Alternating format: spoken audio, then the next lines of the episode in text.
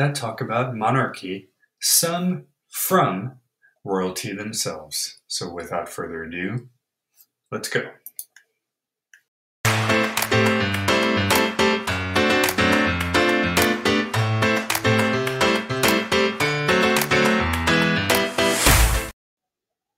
Good morning, everybody. I am Rob. This is Everyday Heroes, the series that covers the educational, informational, and always fun topics. Now, if you've watched this before, you know that we are a fan of quotes, specifically ones from uh, historical figures, um, and maybe once in a while, someone funny too. Today, I thought I'd go and grab some quotes that cover monarchy and thoughts about it. So, without further ado, let's jump in, shall we? Oops. Okay. So the first one comes from Prince Charles himself and said, Something as curious as a monarchy won't survive unless you take account of people's attitudes. After all, if people don't want it, they won't have it. This is a pretty good quote or uh, describing any political institution, really. It doesn't matter what you, as the head of state, think. If the people aren't into it, they're going to be against it, no matter what. And coming from someone who is part of the royal family, it's interesting to see how they do know you're only going to get so far if you don't have the people's support. So, what do you do? Well, similar to how over here in America, we've become a democracy and broke away from uh, the British monarchy. Other places, you, there's the word oligarchy or um, totalitarianism, which I don't think is much of a thing anymore. Um, but yeah, if you don't want it, you're nobody's gonna you know take it. From King Philippe, I believe that's the sixth, I embody the renowned monarchy for a new time.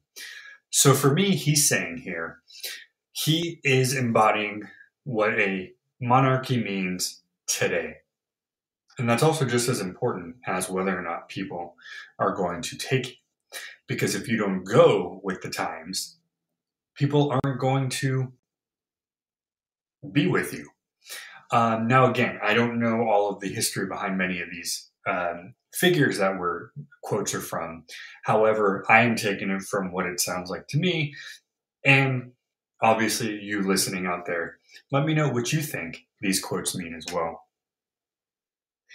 Our third one from Shakespeare, so most likely from one of his books. He wrote, And fearless minds climb soonest unto crowns. So we know Shakespeare was one to definitely poke at the um, the leadership of the time, and almost everything he wrote was kind of an insult, even if it was masked with very profound English grammar. But he here is saying, really, um, those who don't really care or have no fear are the first ones to jump in line to get to the highest um, head of state. Is he saying that's good or bad? Well, that's up to you to decide. Fearless doesn't necessarily mean dumb or smart, could just be neutral. However, in my opinion, because I've read a lot of Shakespeare. I believe he's poking at the fact that those who jump, they might be fearless, but they're probably not thinking everything through. Yeah. All right, a man named Daniel Ellsberg said, If monarchy is corrupting, and it is, wait till you see what overt empire does to us. Now, I'm not sure what he means by overt empire. Let me look that up real quick.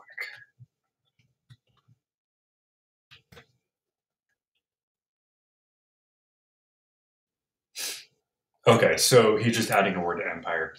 He's basically saying if you're not happy with monarchy, just wait till you find out what it's like to be a Roman or a Greek.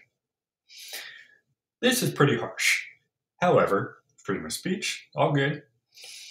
But I believe that Mr. Ellsberg here is saying that you should stick with the monarchy because the other alternative is going to be a lot worse. Now, again, not knowing really what his side was, let me see if I can get that up here.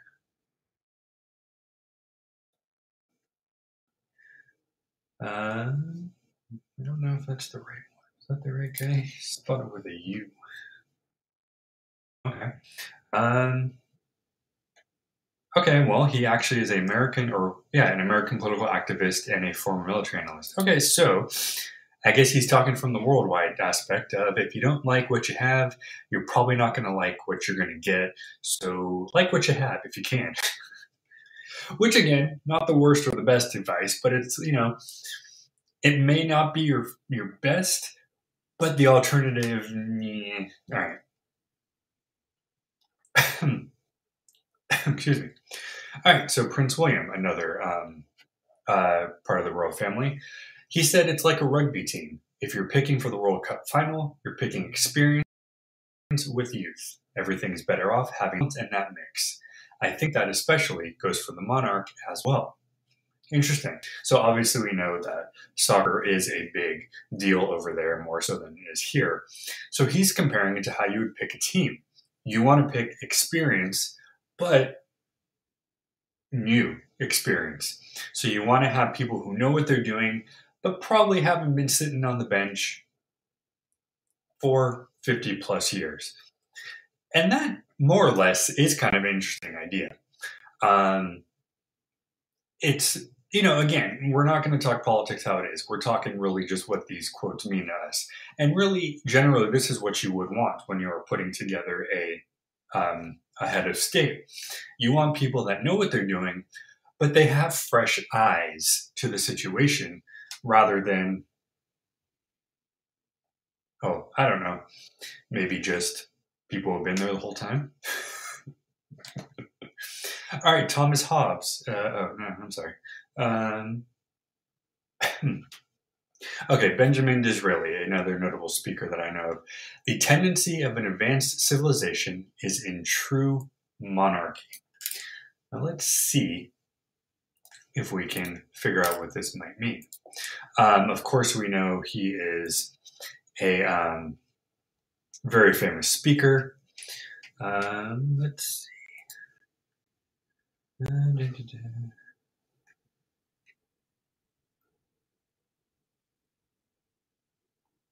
Okay, so there's obviously there's no specific it. Um, Disraeli says here that he believes true monarchy is the want to be advanced. Now, take this either way. This is kind of hard for me to decipher because, to be honest, advancement can mean a lot of things. Advancement in many things is great. However, being too advanced excuse me, however, being too advanced might not be so great. So for me, this quote kind of comes out a little strong, but what he's saying is true monarchy is the need or the way of advancement. So to him, if you have it, you're better off. And that was number six first. Let's do a few more here, shall we? Uh, Tom Hooper. If you look at Shakespeare's history plays, what the setting of monarchy allows is extraordinary intensification of emotions and predicament. So this goes back to Shakespeare, we were talking about earlier. Uh, Mr. Hooper here is saying that if you look at how Shakespeare writes and how he portrays the characters, he shows the monarchy as full of big emotions and big problems. That's not that far off from many political entities throughout the world, right? A good political entity is going to be able to push when need be, hold back when need be, and deal when the punches come, which, in my opinion, or the, the predicaments. So, whether or not Shakespeare, as I say, was poking fun, Tom Hooper says that if you look at how he writes, he's he's showing the severity and the strength of what monarchy is, at least to him. Number seven, Winston Churchill said, The monarchy is so extraordinarily useful. When Britain wins a battle, she shouts, God save the Queen. When she loses, she votes down the Prime Minister. Now, Winston Churchill, we know, has been known to make a lot of hilarious comments, and this is just another one here. But he is also stating fact. When you succeed, you are happy with your government. When you lose, you want to vote them out and put somebody new in. and that's good and bad. A lot of the times is that you can't just cut somebody off when things happen because everybody's going to come through a problem, especially when it comes to, uh, you know, handling an entire country, um, entity, continent, whatever. So while he's saying truth, I would go a little farther and say just because somebody makes a mistake doesn't always mean they got to go. If they continue to make mistakes, well, that's another story. All right, number eight by a man named Lord Chesterfield. Montesquieu well knew and just admired the happy constitution of this country, Great Britain, where fixed and known laws equally restrain monarchy from tyranny and liberty for licentiousness. Say that five times fast. Um, oops, where it go?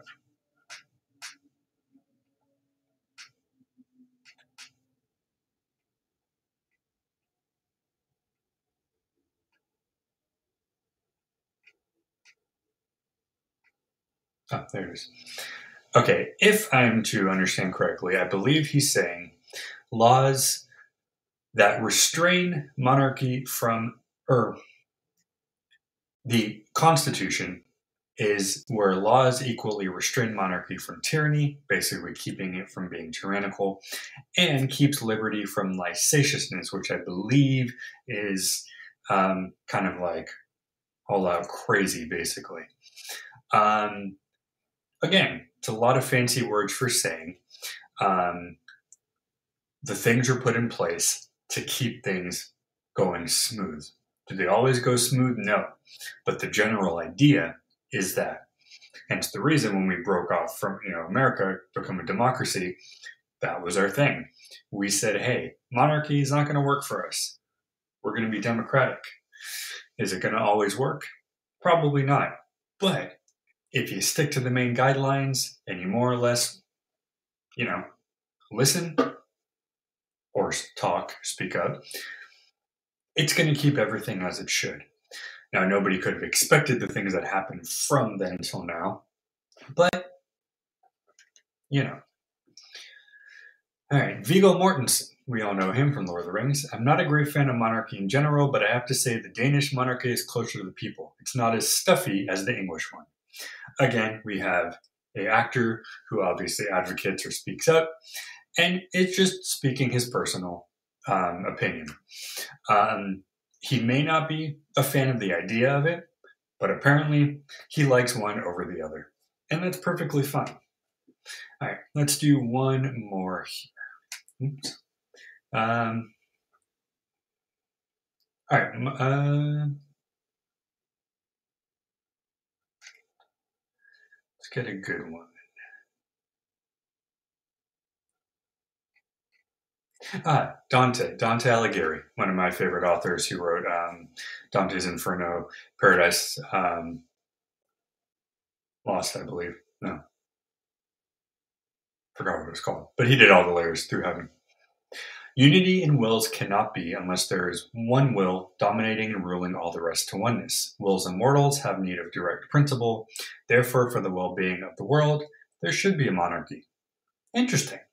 So he, apparently, likes the idea of having one person telling y'all what to do. Not everybody's cup of tea, but I like the part wills of mortals have need of direct principle.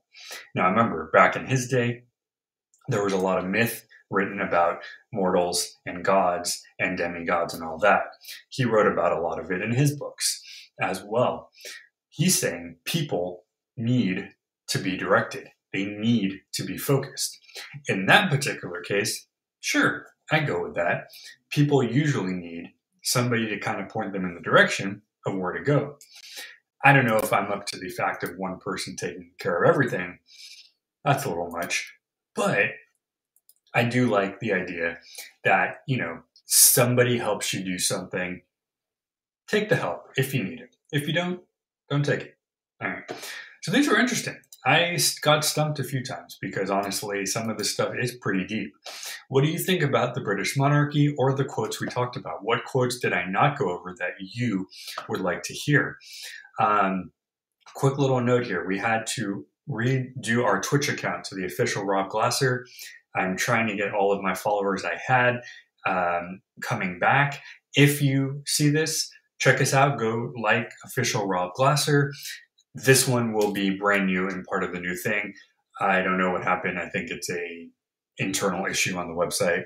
So hopefully we'll get there there. And while you're also uh, subscribing, head over to YouTube, also official Rob Glasser. We're making it really easy. The same one for both. Hit the subscribe buttons on each, hit the bells, and boom, you are done. Until next time, guys, have a wonderful day and stay curious. Bye, guys.